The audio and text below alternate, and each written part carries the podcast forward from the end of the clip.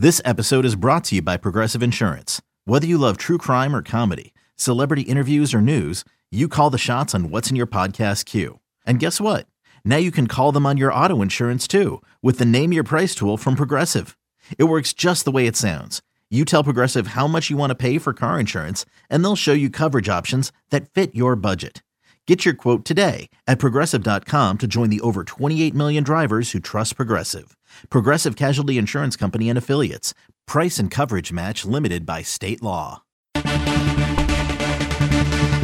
El mundo de las grandes ligas se complace en traerle un programa dinámico. Con Félix de Jesús, Kevin Cabral y un grupo de profesionales. Segmentos con los diferentes deportes en su actualidad. Reportajes exclusivos sobre sus equipos favoritos. Entrevistas con peloteros, coaches y todas aquellas personas ligadas al béisbol. El mundo de las grandes ligas comienza ahora.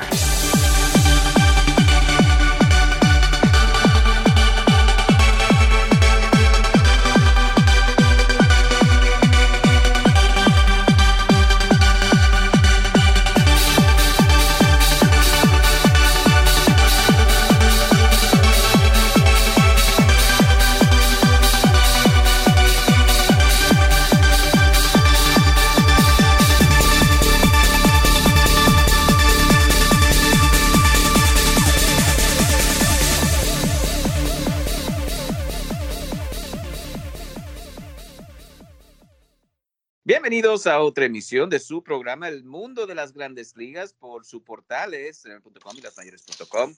Como siempre, MLBN son los productores. Aquí con ustedes, Kevin Cabral y su servidor Félix de Jesús con todo lo que está pasando en el béisbol. Y wow, cambios, agentes libres, mucha cosa interesante en el béisbol. Eh, lo único que no me ha gustado de todo eso, de todo esto, y Kevin puede tocar un poquito más, es básicamente Oakland y Cincinnati el famoso tanky todavía existe en el béisbol. Han cambiado eh, eh, varios de sus jugadores estelares y posiblemente hay más eh, que puede hacer el equipo de Oakland Cincinnati. Vamos a entrar en eso. bien negativo, dos organizaciones que, bueno, tienen tradición y más que nada los otros jugadores o los jugadores estelares de ellos saliendo a otros equipos. Mientras tanto, Correa y Freeman siguen sin firmar. Pero la sorpresa es que los Orioles y Rays se dicen que han hecho ofertas a varios jugadores. Pero con esto y mucho más, vamos a darle la bienvenida a Kevin Cabral. ¿Qué tal, Kevin? Muy buenas, Félix. Mi saludo cordial para ti y para todos los amigos oyentes del mundo de las grandes ligas. Eh, yo te diría que tal como se esperaba, ¿verdad? Después de que se llegó al acuerdo del nuevo pacto colectivo, íbamos a ver una, un ritmo de transacciones sumamente intenso. Eh, eso es lo que se ha vivido, Félix, en esta primera semana y creo que lo que seguiremos viendo, no solo hasta el inicio de los juegos de entrenamiento, sino que me parece que son tantos jugadores que están disponibles y, tantos movimientos que se pueden presentar que me parece que aún con los, los juegos de las ligas de la Toronja y el Cactus en progreso, continuaremos viendo contrataciones y cambios. Claro, la mayoría se va a producir en esta etapa previa al inicio de los juegos de entrenamientos, pero no va a parar ahí. Y como tú dices, hay equipos que uno eh, celebra cómo se están fortaleciendo y cómo en realidad le van a presentar un producto interesante a sus fanáticos. Pero eh, la otra cara de la moneda es ver a los Atléticos de Oakland. Y esto se veía venir, lo hablamos durante el cierre patronal y las cosas han ocurrido tal como estaba todo proyectado hasta ahora. Los Atléticos cambian a Chris Bassett, a Matt Olson, hoy negocian a Matt Chapman.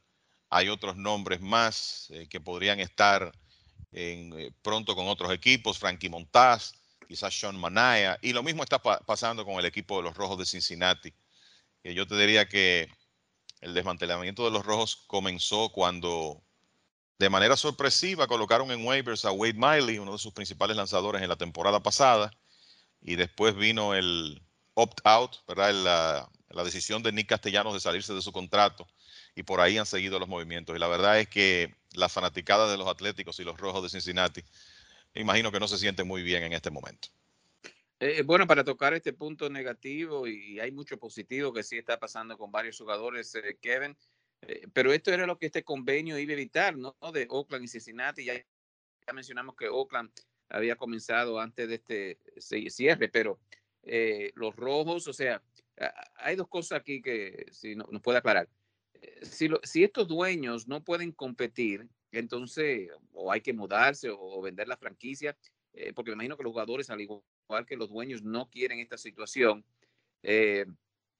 y segundo es, si esto de alguna manera se puede arreglar a donde durante el convenio ya estos equipos eh, no hagan esto, ¿no? Porque de verdad es, una galleta, vamos a decirlo así, a, la fanaticada de, Oakland y Cincinnati de que, bueno, hay un nuevo convenio eh, laboral, pero ustedes no van a competir eh, de lo que se ve en los próximos cinco años.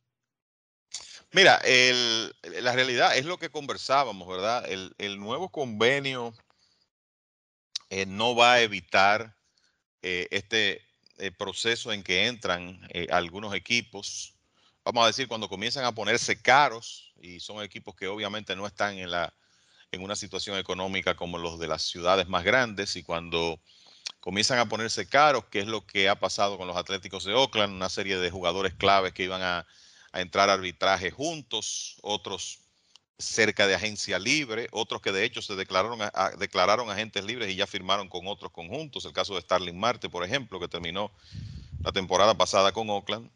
Eh, y con los Atléticos hemos visto esto varias veces ya en la época de Billy Bean. Y hay que decir que él ha hecho un gran trabajo de eh, reestructurar su roster utilizando estos cambios para adquirir material joven. Y eso lo ha estado haciendo eh, en estos movimientos, sobre todo en el cambio de Matt Olson con el equipo de Atlanta. Consigue un hombre que podría ser el jardinero central por los próximos, vamos a decir, cinco o seis años de los Atléticos en Christian Pache y un receptor sumamente prometedor como eh, eh, Chase Langoliers, eh, Shane Langoliers, que llegó también en el mismo cambio. y bueno, quien conoce a ese equipo de Oakland dirá, bueno, pero tienen a Sean Murphy, otro receptor joven de buen nivel, pero cuando tú tienes en una posición de tanta demanda como esa, jugadores jóvenes de talento, eso te da la oportunidad de hacer otros movimientos y puede que eventualmente el, mismo Murphy salga del equipo de los Atléticos y Langeliers se quede con la posición y, quizá Murphy traiga otro tipo de, material. O sea que en el caso de Oakland, el, yo no me atrevería a decir que esto va a ser un periodo de cinco años perdiendo porque ellos han sabido replantearse en tiempos cortos en otras ocasiones, pero el proceso no deja de ser preocupante. Y yo no veo nada en el nuevo pacto colectivo, eh, Félix, honestamente, que vaya a evitar esto. Hasta que no se establezca un sistema donde existe una nómina mínima. Creo que este tipo de cosas van a pasar con algunos conjuntos. Los Piratas de Pittsburgh tienen años eh, que están fuera de competencia y están como en una constante reconstrucción.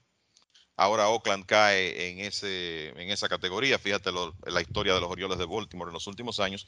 Y ahora el equipo de Cincinnati, que como que dio un giro de 360 grados en poco tiempo, ¿verdad? Los Rojos trataron, hicieron un equipo para competir en 2020, vino la pandemia,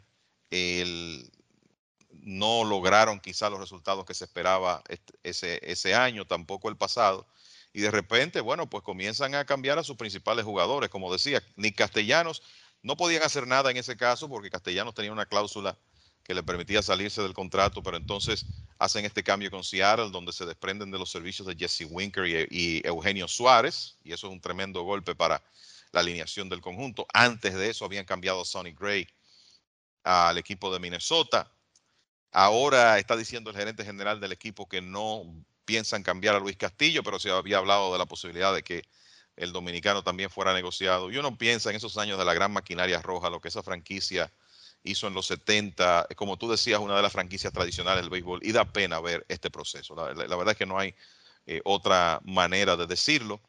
Ojalá que eh, los rojos tengan un plan y que puedan rápidamente renovar ese roster, pero lo cierto es que el panorama para los próximos dos o tres años no se ve bien para los fanáticos de Cincinnati.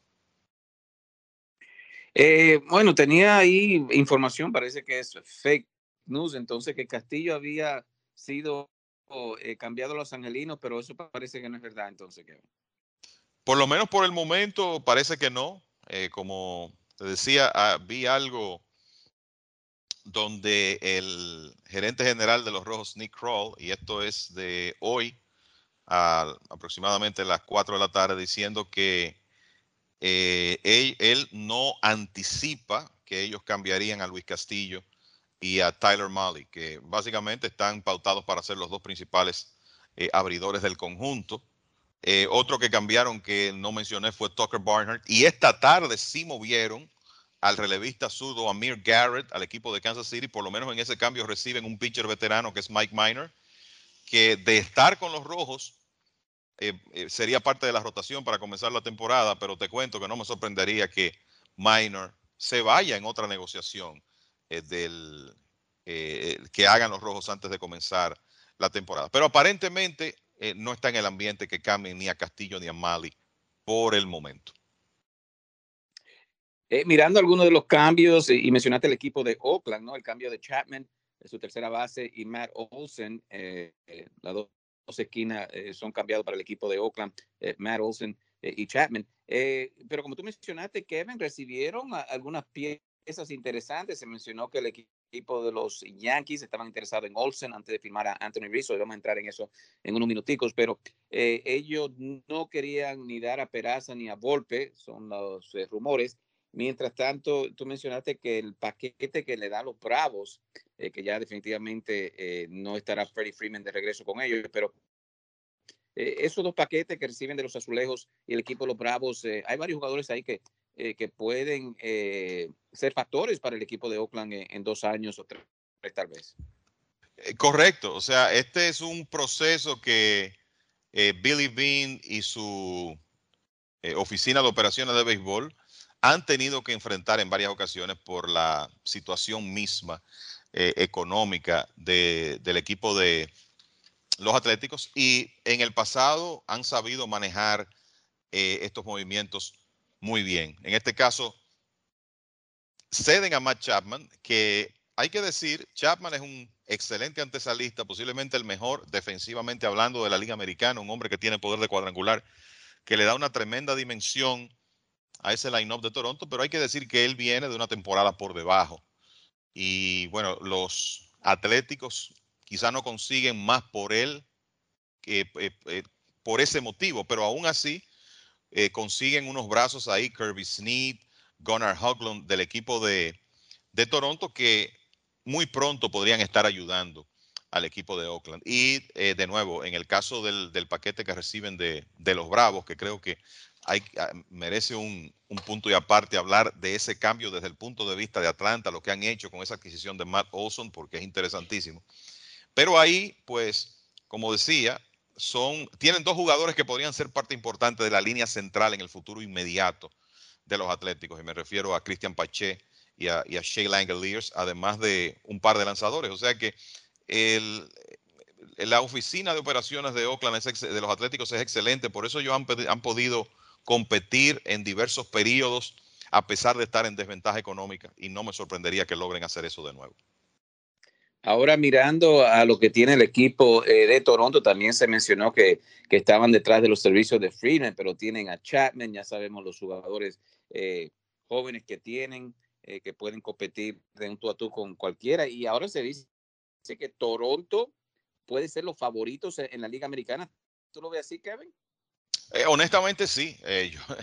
viendo cómo está ese equipo de los Blue Jays, lo que han logrado desde la parte final de la temporada pasada eh, con su picheo, y me refiero porque esto comenzó con la adquisición de José Berríos, posteriormente firmaron a Kevin Gossman, también al japonés Yusei Kikuchi. Cuando uno ve la mejoría del picheo y esa tremenda alineación, me parece que es hasta cierto punto lógico que ellos salgan como los favoritos de la división este de la Liga Americana. Eh, estamos hablando de una alineación con una tremenda colección de talento Vladimir Guerrero Jr., Bo Bichette, de Oscar Hernández, George Springer, el Lourdes Gurriel Jr., ahora agregan a Chapman. Esta tarde estaba sonando un comentario de que estaban interesados en adquirir a José Ramírez también. Y hay que recordar que el gerente de los Blue Jays, Ross Atkins, viene de la organización de los ahora guardianes de Cleveland, conoce muy bien a José Ramírez. Y el dominicano es un hombre que ha terminado entre los primeros seis en las votaciones por el premio de jugador más valioso de la Liga Americana en cuatro de los últimos cinco años, pero increíblemente tiene un contrato muy amigable en las dos próximas temporadas por unas opciones que Cleveland tiene en, ese acuerdo. O sea que para un equipo que esté en competencia como los Blue Jays y que tenga poder económico, es un jugador bastante accesible. Lo que hay que saber es que Ramírez, en términos del talento que habría que ceder para conseguirlo, precisamente por ese contrato que tiene, dos años de control, pues va a salir muy caro en cuanto a el paquete que hay que dar por él. Pero olvidémonos de Ramírez porque eso no es una realidad, es algo que es solo un rumor. Esa, esa alineación de los Blue Jays es temible. Quizá lo único que uno puede decir es que es una alineación que se ve muy derecha en este momento.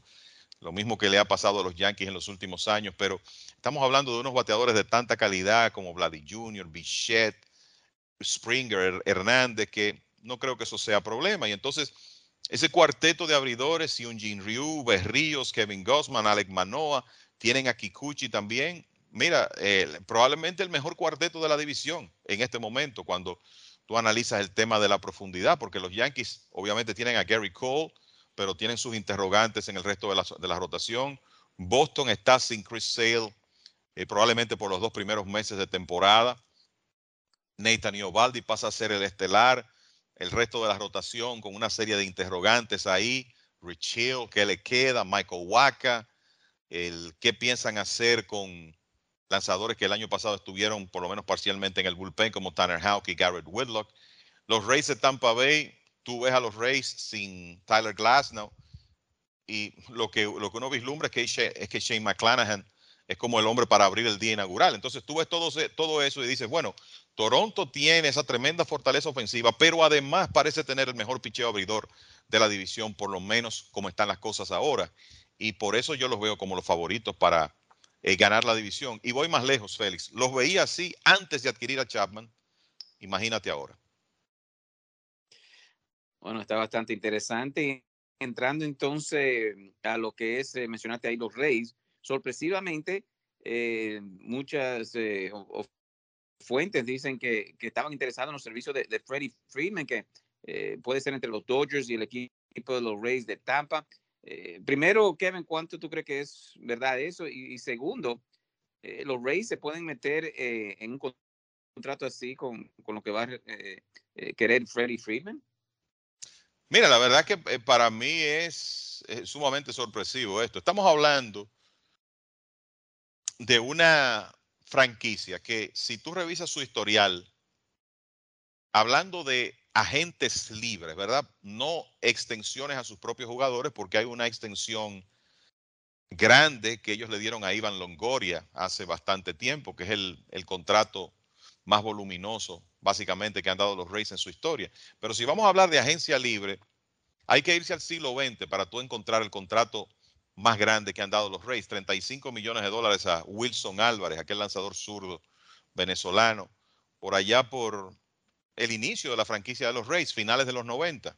Entonces, es una sorpresa escuchar que están aparentemente muy metidos en las conversaciones de Freddie Freeman, que obviamente a Freeman se le han cerrado unas puertas en los últimos días.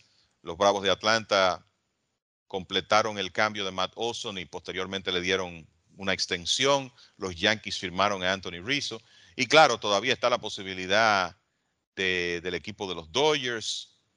El, el, en el caso de Freeman eh, está también la posibilidad de los Medias Rojas de Boston que ha sido, han sido mencionados, pero tú no pensabas que los Rays iban a estar en esta carrera. Y habría que ver si Freeman va a Tampa, qué clase de contrato es que los Rays pueden darle y poder permanecer competitivos, porque ellos no tienen esa clase de poder económico. Para mí eso ha sido una, eh, una sorpresa porque estamos hablando de un jugador que supuestamente sus aspiraciones andan alrededor de 30 millones de dólares por temporada y eso sería una buena parte de la nómina total del equipo de los Rays.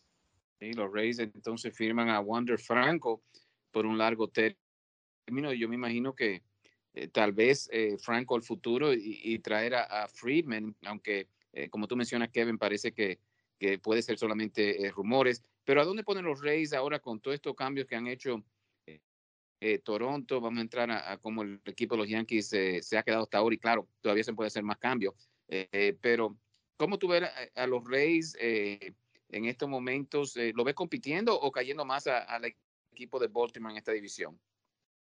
Primero, déjame decirte que los Rays nómina total el año pasado, para que los oyentes tengan una idea, 75 millones de dólares y un poco más, 75 millones 400 mil dólares más o menos. Imagínate lo que significa tener un solo jugador que reciba alrededor de 30 millones, porque no creo que Freeman, el salario promedio anual, vaya a estar muy por debajo de ahí. Por lo menos, pienso que va a estar entre 25 y 30 millones por temporada, más cerca de 30. Entonces, eso es lo que, lo que hace este rumor sorprendente.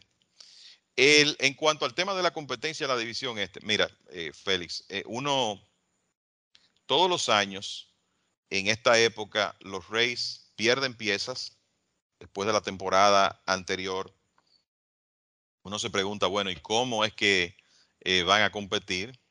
Y lo hacen, ¿verdad? El año pasado, tú recuerdas que perdieron a Charlie Morton, cambiaron a Blake Snell, la rotación se veía mucho más vulnerable.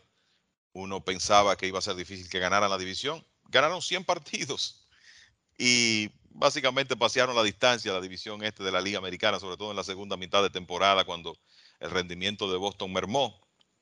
Entonces, el, asunto es que hay un, modelo ahí que funciona. Ellos siguen contando con una tremenda profundidad en cuanto a brazos y eso em, es la clave.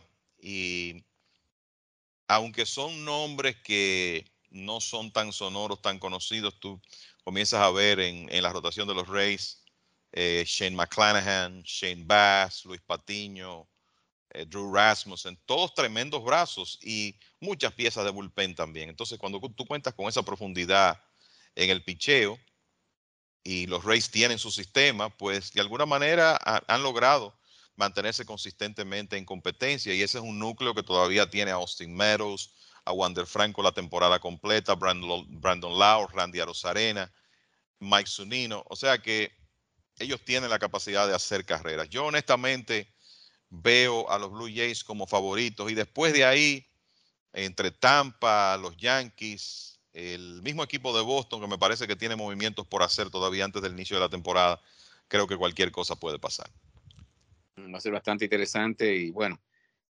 eh, yo creo que a lo que se refiere a, la gerencia eh, eh, de Tampa, por largo se ganan como los mejores en lo que se refiere a la sabermética y, los otros ángulos que, que, miden, porque de verdad todos los años compiten. Mientras tanto, no sé qué es lo que está pasando con los Yankees y, y, su, su, gerencia de arriba, o los, no, lo que están en la computadora en estos momentos, porque se va con el mismo equipo, adquieren a Josh Donaldson, eh, Kevin, que todavía se le debe 50 millones, con eso se pasan sobre el impuesto competitivo y adquieren a Donaldson, un hombre de 36 años. Sánchez ya yo creo que sí necesitaba otro lugar a donde quedarse, pero Urshela ha jugado muy bien para el equipo de los Yankees y, reciben al, corto también en, un cambio que los Rangers lo pasaron a Minnesota y entonces eh, se va a Minnesota eh, Kaino Falefa. Pero, ¿qué pensaste de ese cambio y, qué está pensando con los, eh, o sea, qué piensan los Yankees y también de, firmar otra vez a, Anthony Rizzo? Mira, Félix, eh, es un cambio, ese cambio fue fascinante, ¿verdad? Y yo creo que una buena demostración de que cuando estas negociaciones se producen, a veces hay que ver todas las aristas, porque como yo veo ese cambio de la siguiente manera, los Yankees querían eh, cumplir, digamos que dos objetivos. El primero era fortalecer la posición 6, conseguir un torpedero que pudiera hacer el trabajo defensivo. En un momento mucha gente pensó que iba a ser Andrelton Simmons el jugador, pero Simmons eventualmente firmó con los Cachorros de Chicago me parece que ese era el, primer objetivo, fortalecer la defensa del shortstop. Y el segundo era ya terminar el proyecto de Gary Sánchez, que yo creo que a, eh, todas luces se veía que necesitaba un cambio de escenario. Entonces, ¿qué tuvieron que hacer los Yankees para cumplir esos dos objetivos? Bueno, en cuanto a jugadores, desprenderse de los servicios de Gio Urshela, que no me parece que era algo que ellos necesariamente deseaban, y asumir el contrato de Josh Donaldson de 2022 y 2023. Me parece que por ahí estuvieron las cosas. Eh, ah, también te voy a decir algo. Me parece que la personalidad de Donaldson es interesante para ese roster de los Yankees, que a veces se ve como un equipo donde hay muchas personalidades parecidas, donde para irnos a la última dinastía de los Yankees, que comenzó en 1996, como que hace falta, hacía falta un Paul O'Neill, alguien con esas características en cuanto a temperamento y me parece que Donaldson, que es un tipo sumamente intenso, le va a dar esa personalidad diferente a los Yankees. Yo creo que eso, es una, vamos a decir, una ganancia interesante. Donaldson no es el antesalista que fue, pero sigue siendo un sólido jugador defensivo. Y si está saludable, y eso es un, eh, una gran interrogante porque sabemos que él ha tenido sus problemas de lesiones. El año pasado jugó 135 partidos. Me parece que si él hace eso nuevamente, los Yankees estarían felices.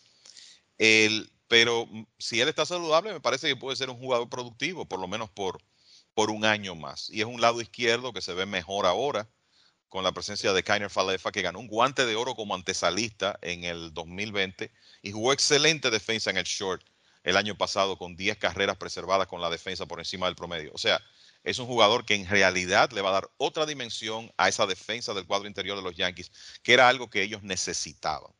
La adquisición de Anthony Rizzo eh, me parece que es correcta porque esa alineación necesitaba balance, un bateador zurdo que pudiera hacer un poco más contacto. Me parece que él se ajustó bien al equipo de los Yankees cuando estuvo ahí el año pasado. Ya no es quizá el jugador de impacto que fue hace cuatro o cinco años, pero me parece que es un hombre que en ese estadio todavía puede ayudar. Lo que está por verse, Félix, aquí es que ahora resulta que los Yankees tienen piezas que sobran en ese cuadro interior. La impresión que da es que Luke Boyd va a ser cambiado más temprano que tarde. Y entonces, si pensamos en un cuadro interior de los Yankees, tú tendrías a Rizzo en la inicial, Gleyber Torres en segunda, Donaldson y Falefa en el lado, y Kainer Falefa en el lado izquierdo, y DJ LeMahieu funcionando como una especie de eh, eh, jugador que se va a estar moviendo, ¿verdad? Utilizando su versatilidad para que esté en la alineación en la mayoría de los partidos y que además es un seguro de vida para que eh, si se lastima Donaldson, que sabemos que es una posibilidad, él esté ahí. Pero lo cierto es que ahora mismo hay piezas redundantes en ese cuadro interior de los Yankees. Me parece que Brian Cashman hará algún movimiento antes de iniciar la temporada. Tenemos que hacer una pausa, pero al regreso entonces vamos a hablar un poquito de esas piezas extra que tiene el equipo los Yankees, también los otros cambios eh, de gran interés. Algo interesante que sale sobre el COVID aquí, eh, pues, especialmente en la ciudad de Nueva York, que tal vez tenga fuera algunos de los estelares eh, de grandes ligas, eh, más bien de los Yankees y de los Mets. Pero vamos a una pausa, eh, MLBN, y ya regresamos con ustedes aquí, Kevin Cabral y Félix Jesús. Don Aníbal Tequila.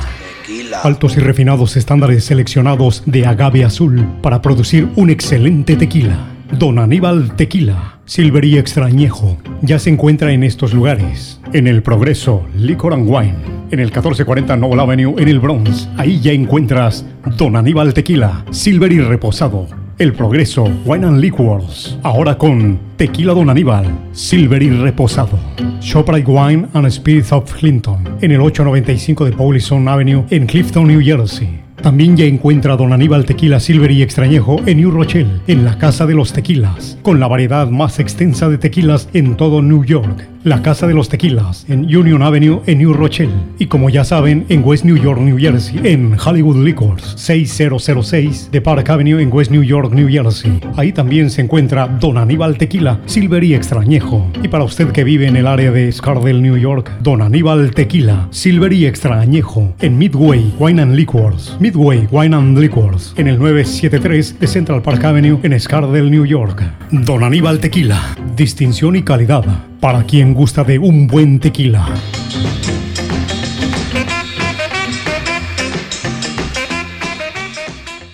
Bueno, ya de regreso a su programa El Mundo de las Grandes Ligas por su portales, y las MLBN está encargado de la producción. Aquí con ustedes, Kevin Cabral y Félix de Jesús. Todos los cambios, todos los agentes libres que ya han firmado, todavía queda Freddie Freeman y Carlos Correa. Eh, y entramos con ese tema de Carlos Correa. Hoy salen reportes también que los Orioles le habían ofrecido 300 millones por 10 años a Carlos Correa. Eh, ¿Qué diría que también fake news o tal vez los Orioles buscando algo a donde comenzar ya eh, a competir otra vez, poner a un jugador que todos conocemos puede ser esa bujía para el equipo para comenzar de nuevo? ¿Qué pensaste de esos reportes y, y el mercado en estos momentos de, Correa, ¿cómo está? Mira, Félix, eh, yo creo que lo primero que hay que decir es que para mí todo es posible. acabamos de ver a Chris Bryant firmar con los Rockies de Colorado. Los Rockies de Colorado, 182 millones de dólares por siete temporadas para Chris Bryant, que no sé si vamos a, a ver las cosas desde el, lo que la historia indica, ¿verdad? Ha conseguido un excelente contrato, pero va a un escenario donde difícilmente pueda estar en competencia. Y es una pena siendo un jugador de tanto talento como Bryant. O sea que eso te demuestra que las sorpresas pueden ocurrir en este mercado. Eh, por eso estamos viendo que Freddie Freeman está, ha estado vinculado con los Rays, aunque ya con equipos como los Yankees, eh, Toronto eh, fuera del escenario. Y no me sorprendería que sea cierto eso de que los Orioles eh, estarían interesados en, darle ese contrato a Correa, que sería, como tú dices, ¿verdad? La, figura para ellos comenzar a construir, aunque es lamentable, pero los Orioles se ven todavía tan lejos de ser un equipo realmente competitivo, sobre todo en una división tan difícil que eh, una golondrina no hace verano. O sea, ellos pueden traer a Correa, mejorar hasta cierto punto, pero eh, tienen tantas debilidades que difícilmente salgan de esa posición. Y se me antoja que Carlos Correa es un eh, jugador, es un tremendo competidor que para él, vamos a decir, el, dinero es importante, pero poder estar en un equipo contendor lo es también. Entonces, no me parece que eh, vamos a ver una, eh, una situación donde Correa termine con el equipo de los Orioles. El, sobre su mercado, bueno, em, me parece que los Dodgers siguen siendo un, destino potencial para él. Tienen el dinero, perdieron a Corey Seager. no hay duda que los se podrían fortalecer tremendamente con un jugador como él. Se sabe que los Astros de Houston han estado en conversaciones con Correa y su nuevo agente Scott Boras, tratando de eh, lograr un regreso de, del estelar jugador al único equipo con el, que ha, con el que ha jugado hasta ahora. O sea que me parece que en los próximos días vamos a ver ahí ya una eh, conclusión de ese caso, igual que el de Freddie Freeman. Eh, y te comento también que, a propósito de lo que decía de el Luke Voigt y que parece ahora como un jugador redundante en el equipo de los Yankees, aparentemente los Yankees están metidos de lleno en conversaciones con los Atléticos de Oakland con relación a sus lanzadores eh, Sean Manaya y Frankie Montaz. Y Boyd podría ser parte de esa negociación. O sea que ojo con eso porque los Yankees definitivamente necesitan ayuda en su rotación y por lo menos uno de esos dos nombres podría terminar en el Bronx. Mm, bastante interesante eso entonces de última hora ahí eh, con lo de Luke Boyd y también Sean Murphy cae muy bien con este equipo eh, que quiere eh, a uno de los lanzadores de Minnesota, pero de lo que ha demostrado, bastante musculoso, pero un poco el bate, un poco lento de este muchacho que ellos adquieren junto a Donaldson y Kaino Calefa. Em, y tocando un poquito más ese cambio, Kevin, porque a, mí me parece que Sánchez necesitaba ese cambio a otro equipo. Hemos visto de cerca los cuadrangulares eh, eh, que, de, importancia que ha dado aquí para el equipo de los Yankees. Y de verdad, ok, dicen que la defensiva Sánchez no era muy bueno, pero no es, eh, y, sale una, una, estadística bastante interesante, que el ERA es bastante bajo cuando está Sánchez detrás del plato. O sea, los Yankees se dejaron llevar de la fanaticada por algunos pass y este muchacho puede reaccionar a ser un, un jugador de, juego de estrellas como lo ha hecho varias veces?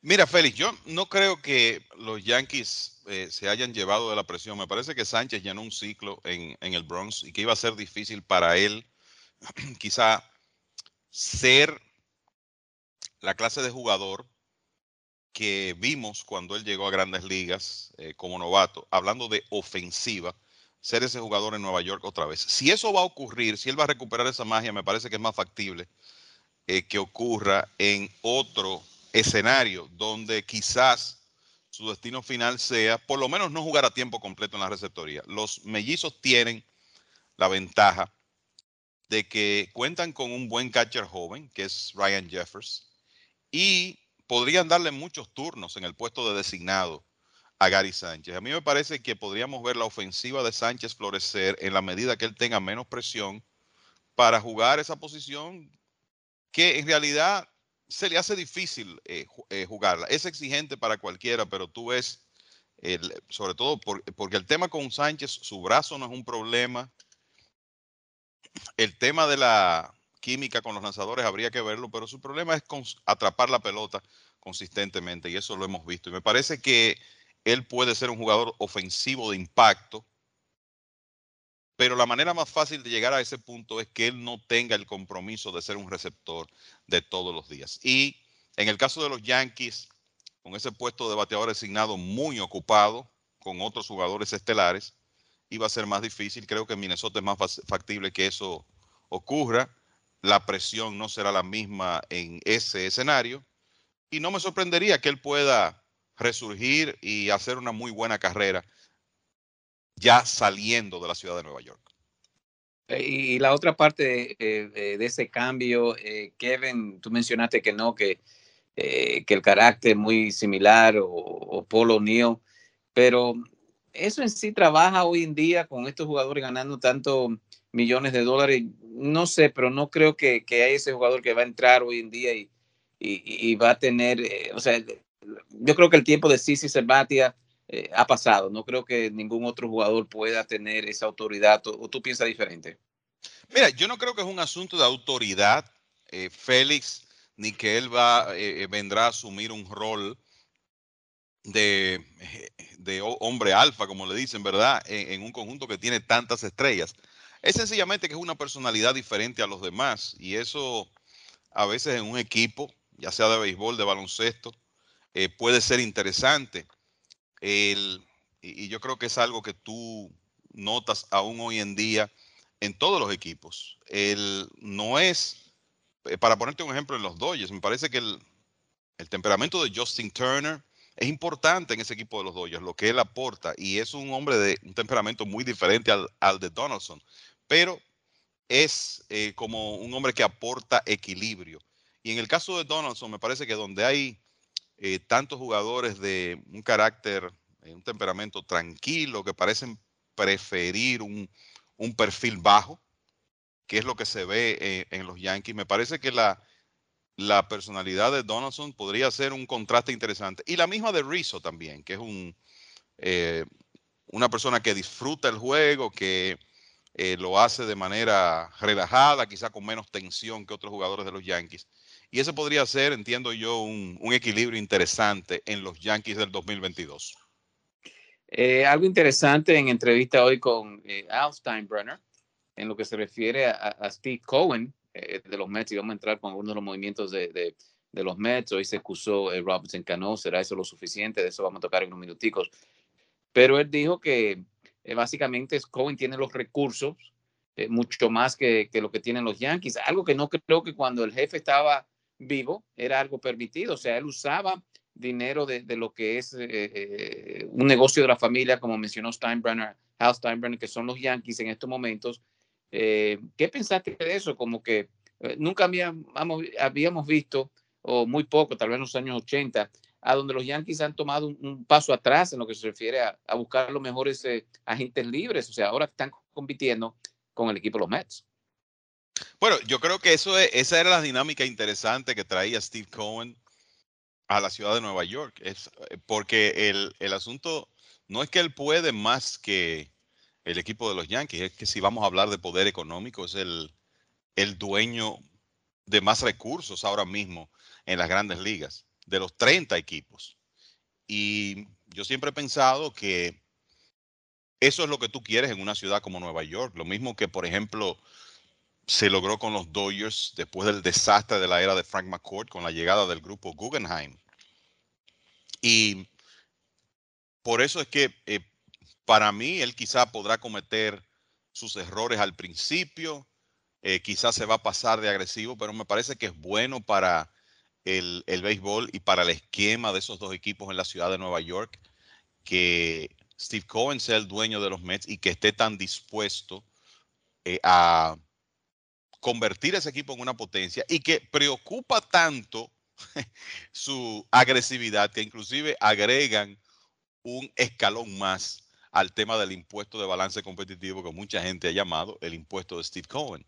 Entonces, para mí no es una total sorpresa que eso que lo que tú comentas esté ocurriendo, sobre todo porque sabemos que los Yankees de la era de Hal Steinbrenner se manejan eh, eh, con, vamos a decir, eh, con más cautela que en la época de su padre, del boss, ¿verdad? Que no escatimaba esfuerzos para ganar y para él muchas veces eso era más importante que, vamos a decir, el negocio de, que, representa un equipo de béisbol de grandes ligas. Para mí es una dinámica que definitivamente va, a ser positiva para el béisbol, es lo que pienso, y muy positiva para esa franquicia de los Mets y para sus fanáticos.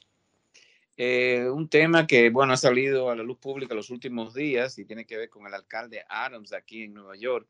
Él ha evitado que juegue Kyrie Irving. Le estamos hablando del equipo de Brooklyn en lo que se refiere al baloncesto.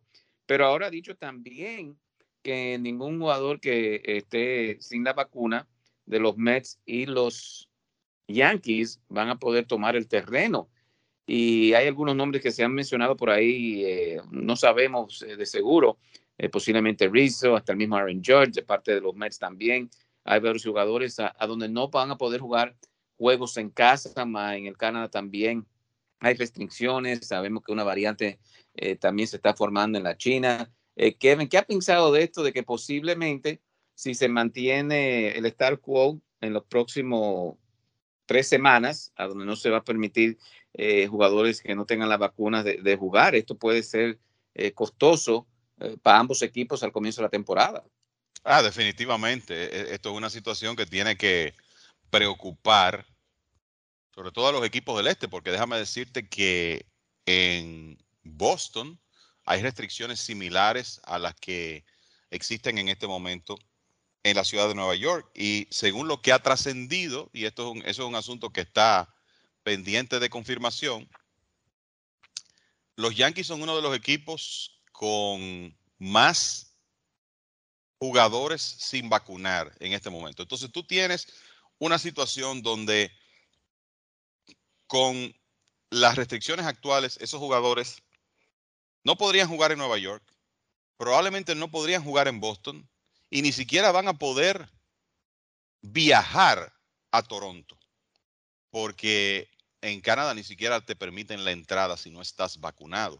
Ese es el esquema que tienen en este momento. Entonces, esa es una situación que yo te diría que de mantenerse puede hasta cambiar el tema de la competencia en la división este de la Liga Americana.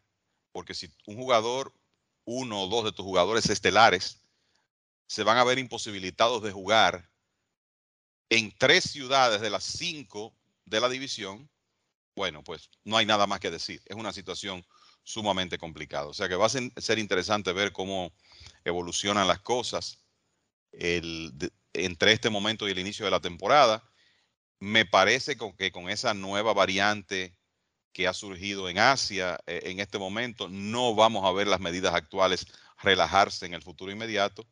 Y eh, como tú dices, en, la ciudad de Nueva York no se ha cambiado, eh, no se han cambiado las medidas, no se ha hecho nada especial con el caso de Kyrie Irving de los Nets y obviamente que tampoco lo harían con jugadores de los Yankees o de los Mets en este caso. Entonces, esa es una situación a la que habrá que darle seguimiento. Ojalá esos jugadores eh, que tienen su derecho a no querer vacunarse, tenemos que estar claros en eso, pero pongan en una balanza, ¿verdad? Su compromiso profesional, para decirlo de alguna manera, con su temor por la vacuna, considerando que tanta gente en el mundo se ha vacunado sin mayores secuelas, y tomen una decisión a favor de poder jugar a tiempo completo con sus equipos. No, definitivamente va a ser muy interesante, especialmente eh, que 1.400 trabajadores eh, perdieron su trabajo aquí en la ciudad de Nueva York debido a mm, que no se querían vacunar y entonces, bueno, no podían entrar a, trabajar. Y, eso, eh, como dijo el, alcalde, que no puede ser excepción por un jugador. En el caso de Kyrie Irving, esto puede caer igual para los equipos de béisbol. En algo sorpresivo, el equipo de los Reales de Kansas City firman a Zach Greinke, que la cantidad de dinero no es mucho eh, para un jugador Greinke, eh, o sea, de la talla de Greinke, claro, no es el mismo jugador que firmó ese eh, con los Diamondbacks hace unos años, pero ¿qué piensa de, de regresar otra vez a la casa? Bueno, yo creo que es, es muy interesante. Esto podría ser como una el inicio de la despedida de Greinke, que no creo que se mantenga mucho tiempo más jugando béisbol. Para los Reales de Kansas City, que tienen una rotación joven, con una serie de lanzadores de potencial ahí, como Brady Singer, eh, Brad Keller, Daniel Lynch, tener a un lanzador de la experiencia de Greinke yo creo que puede ser interesante. No solo por lo que él puede aportar todavía, como tú decías, ya no es el mismo lanzador, la, eh, la velocidad de su bola rápida ha mermado, depende mucho de su inteligencia y su veteranía, pero me parece que él podría ser un buen modelo para esos lanzadores más jóvenes del equipo de los Reales y un hombre que con su experiencia puede ayudarlos a ganar algunos partidos este año. Greinke tiene ya 38 años cumplidos. El año pasado ganó 11 partidos con el equipo de los Astros en 171 episodios, pero yo te diría que entre los abridores de las grandes ligas, posiblemente la, la, velocidad promedio de su bola rápida tiene que haber sido una de las, de las más bajas de la liga americana.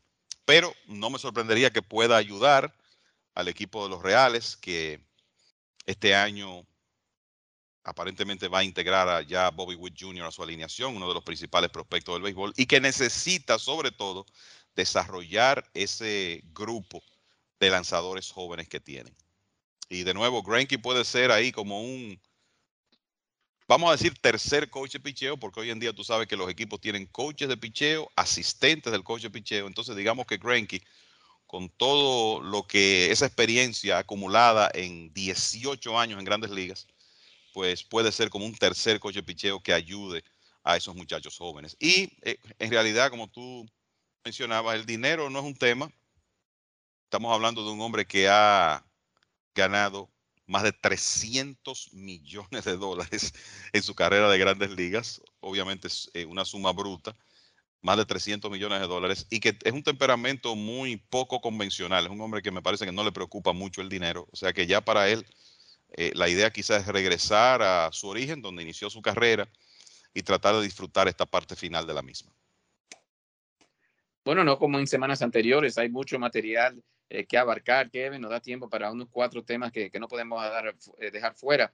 Los cachorros se sorprenden con la firma de Suzuki un jugador japonés, ¿no? Que se piensa puede ser la próxima estrella eh, que llega del Japón aquí a Estados Unidos. Eh, ¿Qué pensaste de esa firma y qué podemos esperar eh, de este muchacho Suzuki? Mira, Seiya Suzuki ha sido un jugador muy productivo en Japón en los últimos cinco o seis años. Normalmente alrededor de 30 cuadrangulares en cada una de esas temporadas con Hiroshima. En los videos se ve muy bien. un un jugador con una muy buena mecánica en el home plate, un swing con mucho balance, que me parece que puede ayudar al equipo de los cachorros, pero eh, en realidad tú sabes que la historia de los jugadores de ofensiva de Japón tiene más sombras que luces eh, en grandes ligas. O sea, disfrutamos de Ichiro, Hideki Matsui, ahora Shohei Otani, pero fuera de esos nombres, podemos eh, comenzar a eh, echar hacia atrás desde que Hideo Nomo llegó y nos vamos a dar cuenta de que la mayoría de los japoneses que se han destacado en grandes ligas han sido lanzadores y que los jugadores de ofensiva, muchos de ellos, han tenido problemas. Entonces, vamos a ver qué ocurre con Suzuki.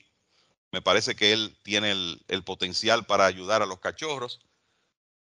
No sé si esos 30 cuadrangulares de Japón se van a traducir en 30 en grandes ligas, probablemente no pero es un jugador que tiene un conjunto de habilidades que creo que puede eh, ayudar al equipo de los cachorros, que obviamente están en un momento de replanteamiento donde sus estelares, Chris Bryant, Anthony Rizzo, ambos fueron cambiados durante la temporada pasada. Javi Baez ya está con el equipo de Detroit.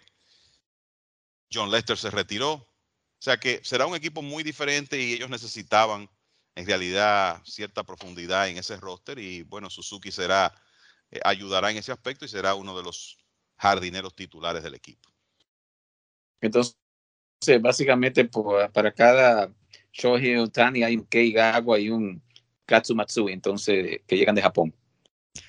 bueno, a Igawa yo no lo metería en el club porque es lanzador, ¿verdad? Pero el, sí, tú, eh, eh, te, encuentras con, eh, con, nombres, ¿verdad? Como, bueno, Kazmatsui es un buen ejemplo de un jugador de ofensiva que llegó a grandes ligas con una gran, un gran background en Japón y se esperaban muchas cosas de él con los Mets y en realidad no pudo dar el grado. Y eso ha ocurrido con cierta frecuencia con los jugadores de ofensiva. Recientemente el caso de Yoshi Sutsugo, para mencionar uno, y, otros más que no han logrado hacer lo que se esperaba de ellos en grandes ligas. Y esa es la interrogante con, con Seiya Suzuki.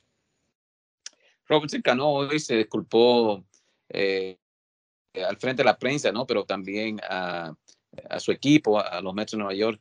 Eh, ¿Qué pensaste? Él básicamente dijo que, fue un error que cometió y, o sea, no se echó para atrás, sino simplemente eh, dijo lo que había que decir, ¿no? Que, ¿Y qué pensaste de eso de, de Cano? De que por lo menos se enfrentó y, dijo que, que, no hay excusa por lo que hizo.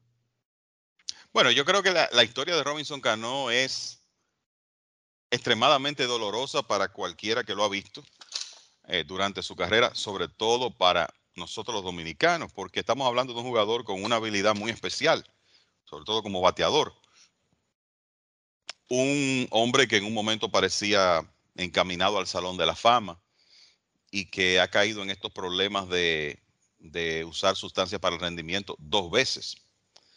Y me alegró que él encaró la situación hoy y dijo, bueno, yo no tenía razón alguna para utilizar sustancias y en eso estamos completamente de acuerdo, porque sabemos que para un jugador a medida que va entrando en años, la recuperación física en una temporada larga, la rapidez para regresar a lesiones, todo eso cambia. Pero son de las cosas que ocurren con, todos los atletas. Y me parece que Cano tiene la habilidad para, o sea, él pudo ser un jugador productivo a los mismos niveles sin utilizar sustancias. Y eso es lo lamentable eh, de, de, esta situación. Él jugó muy, mucho béisbol invernal en República Dominicana, lució bien.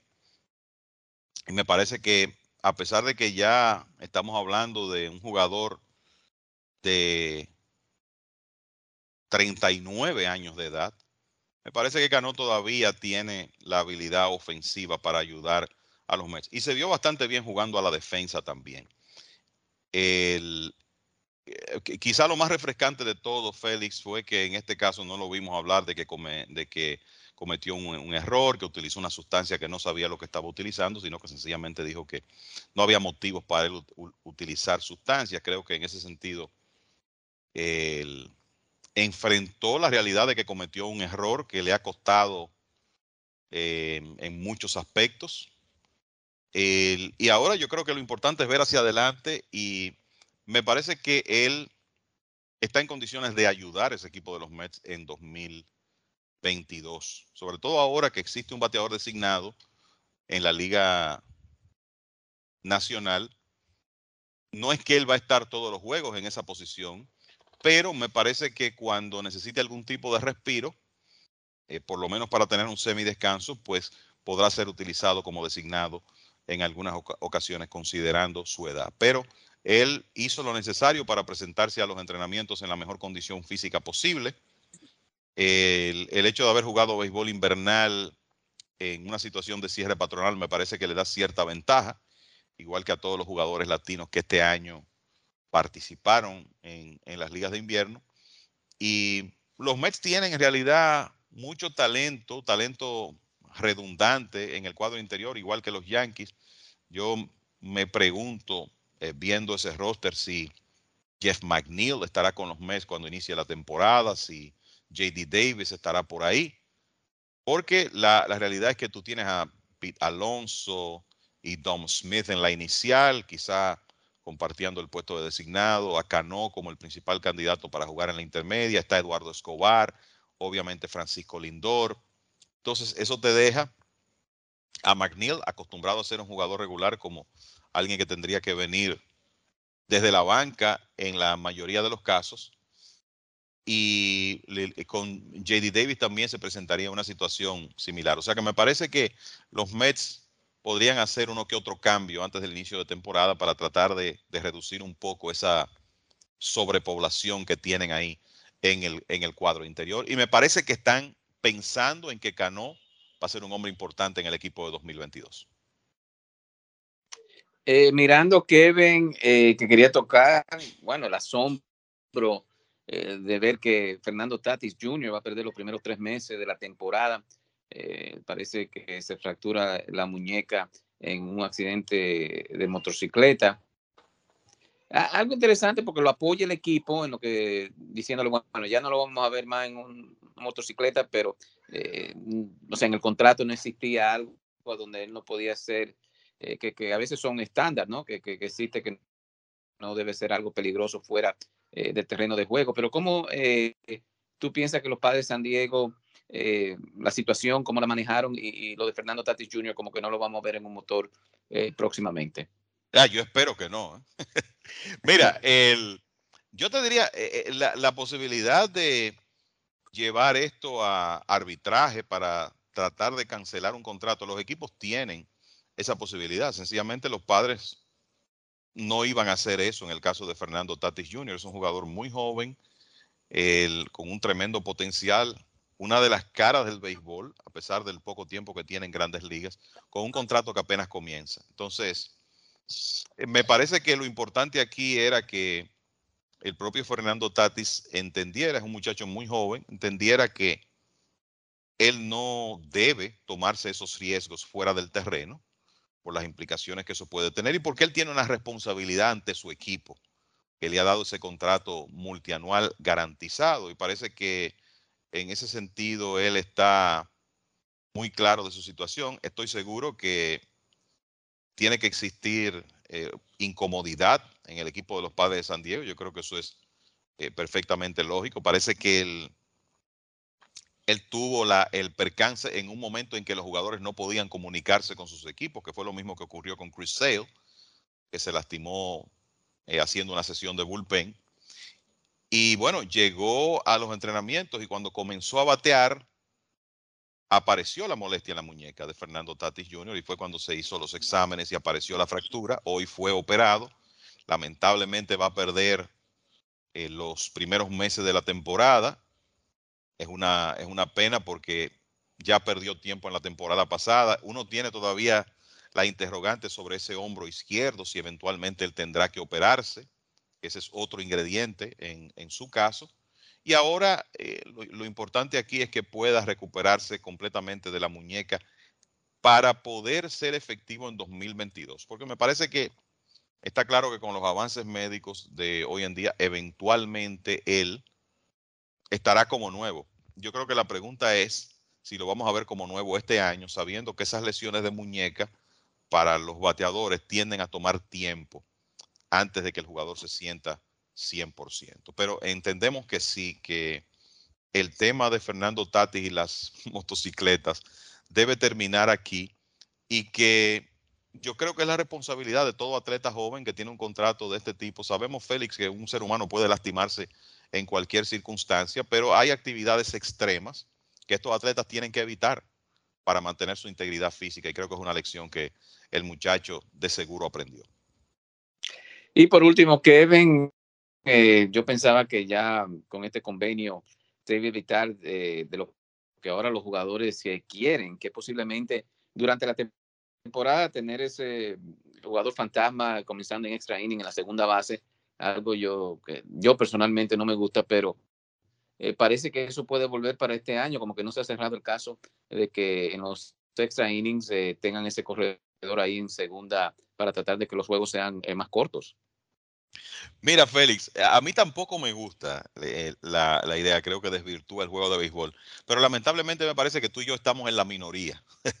Ah, parece que a mucha gente le gustó el ensayo, honestamente yo me alegré cuando vi que había sido eliminado para el 2022, pero sí he escuchado que hay conversaciones para tratar de traer eso nuevamente al, a los juegos. Yo mi preferencia particular sería el dejar las cosas como siempre han sido en el béisbol. Y no es que sea un tradicionalista, estoy abierto a que eh, se cambien cosas. En la época en que eh, la repetición instantánea era mal vista, yo siempre pensé que era algo que el béisbol necesitaba. Creo que el ensayo de la automatización de la zona de strike es sumamente interesante y ojalá veamos eso funcionar de manera efectiva en grandes ligas en un futuro cercano. Pero ese tema de tú eh, colocar un corredor en la intermedia, eh, yo creo que la, eh, el tema de las estadísticas del béisbol, o sea, es parte de la historia, es tan importante. A veces uno que trabaja en los juegos, anota los juegos, cuando tiene que hacer esa anotación, como traer ese corredor por los pelos, ¿verdad? Y colocarlo ahí en segunda. No, e, e, es, algo que eh, honestamente no me encaja. Particularmente eh, no, no estoy de acuerdo con eso, pero entiendo que hay sectores que quieren que se, por lo menos se eviten estos juegos de 15, 16, 17 entradas y que además entienden que el corredor en segunda le da cierta emoción al juego en entradas extra. O sea que aunque quisiera que las cosas regresen a la tradición, tendremos que ver qué pasa finalmente con el tema del corredor fantasma. Bueno, yo creo que los oyentes no se pueden quejar hoy. Hemos tocado bastante eh, cambios, agentes libres. Todavía nos queda más para la próxima semana. Otros equipos han hecho cambios eh, menores. Eh, pero Kevin, ¿algunos comentarios finales? Mira, yo quiero comentar algo del el cambio de, Matt Olson pasando al equipo de los Bravos. Yo sé que los Bravos se dieron un buen talento al equipo de Oakland, pero creo que ese movimiento ha sido una jugada maestra, una más, del gerente Alex Antopoulos. Cuando tú piensas que consiguieron a un inicialista de 27 años, con un conjunto de cualidades, un, eh, un hombre con poder de cuadrangular probado, uno de los mejores inicialistas defensivos del béisbol, y que además redujo sus ponches básicamente a la mitad porcentualmente hablando en la temporada pasada con relación a, 2020 y que además es nativo de Atlanta, un hombre que siempre había querido jugar con los Bravos. Entonces, primero hacer esa negociación en un momento donde tú pierdes a Freddie Freeman, porque básicamente Freeman, 32 años, estamos hablando de alrededor de 30 millones de dólares por temporada. Digamos que él no encajaba en la realidad del presupuesto de los Bravos, aunque uno hubiera querido que él terminara su carrera ahí. Pero ante esa realidad de que Freeman no regresaba, adquirir a Olson y después firmarlo por ocho años con un salario promedio anual de 21 millones de dólares, me parece que ese hasta ahora es el movimiento de la temporada muerta, el, el número uno, la combinación de adquirirlo y poder firmarlo por esa cifra que consiguieron el equipo de los Bravos, que ya tiene amarrado por un buen tiempo con contratos muy blandos para el equipo a Ronald Acuña y a Ozzy Alvis. Entonces, cuando tú tienes tres estelares a los cuales le estás pagando salarios que en realidad son por debajo del promedio para el nivel de esos jugadores, tú tienes una gran posibilidad, una gran flexibilidad en tu nómina para hacer cosas y para mantenerte competitivo. Y me parece que por eso es tan importante esa extensión que Matt Olson parece que por en parte por su deseo de jugar en Atlanta le concedió al equipo de los Bravos. Y una demostración más de que Alex Antopoulos es uno de los mejores gerentes del negocio. bueno, bastante interesante estará el béisbol y con los cambios y también comienzan los campos de entrenamientos. De parte de la producción MLBN, aquí Kevin Cabral y Félix Jesús, decimos que sigan en sintonía para las últimas noticias con lasmayores.com y mlb.com. Nosotros estaremos con ustedes la próxima semana. Don Aníbal Tequila. Altos y refinados estándares seleccionados de agave azul para producir un excelente tequila. Don Aníbal Tequila, Silvería Extrañejo, ya se encuentra en estos lugares. En el Progreso, Liquor and Wine, en el 1440 Noble Avenue en el Bronx. Ahí ya encuentras Don Aníbal Tequila, Silver y Reposado. El Progreso, Wine and Liquors. Ahora con Tequila Don Aníbal, Silver y Reposado. Shoprite Wine and Spirits of Clinton, en el 895 de Paulison Avenue en Clifton, New Jersey. También ya encuentra Don Aníbal Tequila Silver y Extrañejo en New Rochelle, en la Casa de los Tequilas, con la variedad más extensa de tequilas en todo New York. La Casa de los Tequilas, en Union Avenue, en New Rochelle. Y como ya saben, en West New York, New Jersey, en Hollywood Liquors, 6006 de Park Avenue, en West New York, New Jersey. Ahí también se encuentra Don Aníbal Tequila, Silver y Extrañejo. Y para usted que vive en el área de Scardell, New York, Don Aníbal Tequila, Silver y Extrañejo, en Midway, Wine and Liquors. Midway, Wine and Liquors, en el 973 de Central Park Avenue, en Scardell, New York. Don Aníbal Tequila, distinción y calidad para quien gusta de un buen tequila.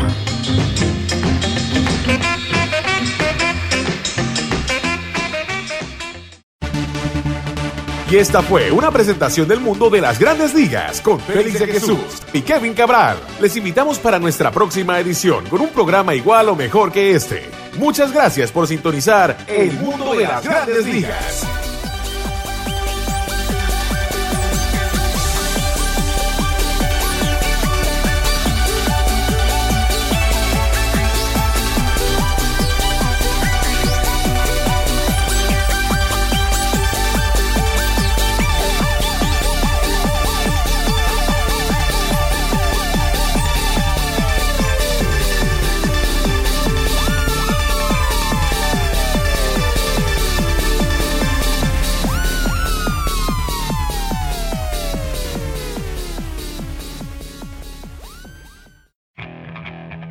Okay, picture this.